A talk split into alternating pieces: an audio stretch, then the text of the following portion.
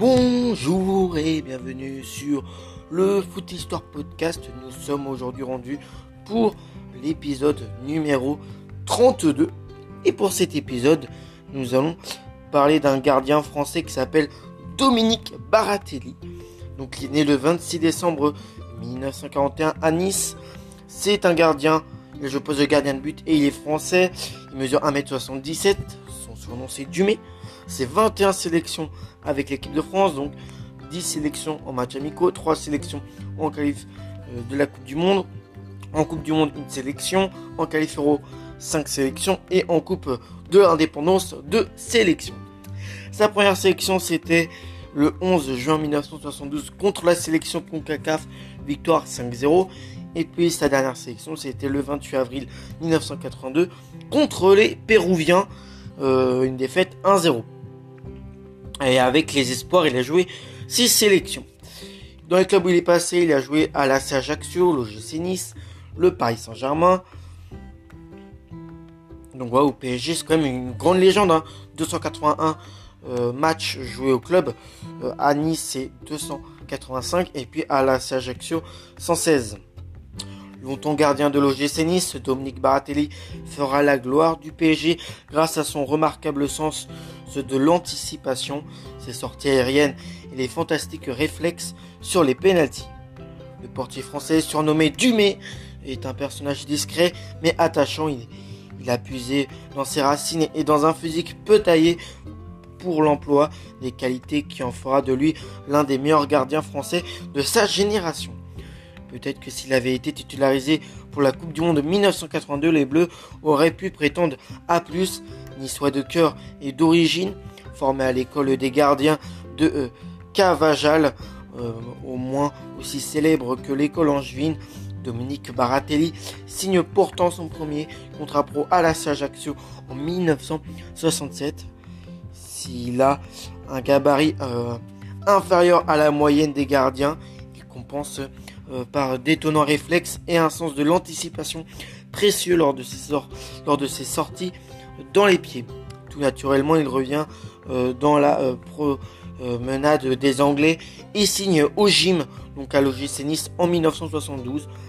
Malgré une constance au top niveau, le palmarès niçois de Baratelli reste vierge. Deux titres, deux fois vice-champion et une fois finaliste de la Coupe de France, crucifié par un certain Michel Platini. Le club est alors dans une période dorée et Baratelli est rapidement appelé en équipe de France comme doublure de George Carnus en 1972. Il devient l'année d'après à la euh, faveur du changement de sélectionneur résistant à la concurrence de Jean-Paul Bertrand de Man. Il dispute la qualif de l'Euro 1976, puis à la faveur de la blessure de ce dernier, il le remplace au cours du match face à l'Argentine lors de la Coupe du Monde 1978. La défaite sonne le glace des Bleus euh, et Hidalgo euh, en profite pour faire jouer euh, les coiffeurs pour, le troisième match. Après la compétition, Baratelli rejoint le PSG qui se recherche un palmarès, mais les déboires du club l'empêchent de retrouver la sélection. En 1982, le PSG gagne enfin son premier titre, la Coupe de France. Baratelli est le héros de ce parcours. Il y gagne une réputation de tueur des pénalties puisque le club de la capitale triomphera dans cette épreuve spécifique successivement face à l'OM, Bordeaux et Tours. Avant d'affronter les Verts en finale, la rencontre face au FC Tours restera dans les annales puisque le gardien euh, Tourango Jean-Marc euh, Desrou, euh, Desrousseau est lui aussi un spécialiste des pénaux alors qu'il stoppe trois tirs parisiens. Baratelli réussit l'exploit d'en sortir carte Grâce à ses exploits, il fait partie du voyage en Espagne en 1982, mais c'est Jean-Luc Ettori qui euh, hérite du fauteuil de titulaire à la surprise générale. Malheureusement, la France échoue face au briseur de rêve allemand après avoir mené 3 buts à 1 en prolongation. Euh, la non-titularisation de Baratelli, spécialiste des tirs au but, reste un mystère et Michel Hidalgo a toujours refusé de euh, s'étendre sur ce sujet la petite finale, c'est Jean Castaneda euh, qui joue euh, et qui coûte la troisième place sur deux erreurs. Sans doute le sélectionneur préparait-il l'Euro 84 du haut de ses 33 ans? Dominique n'était pas une solution d'avenir. En 1983, il quitte définitivement les Bleus et réalise cette année-là une bonne saison au PSG qui euh, remporte la Coupe de France contre le FC Nantes. Célèbre pour le fameux but de José Touré et a atteint euh, dans les mêmes temps les quarts de finale de la Coupe des Coupes. L'année suivante est plus délicate, auteur d'un euh, match catastrophique face aux Hongrois de Vidéoton, défaite de buts à 4.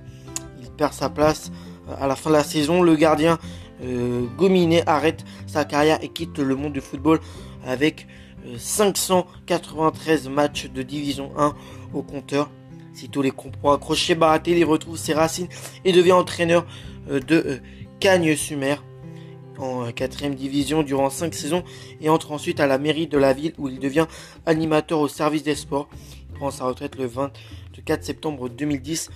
En septembre 2013, Dominique Baratelli est élu troisième meilleur joueur de l'histoire de l'OGC Nice.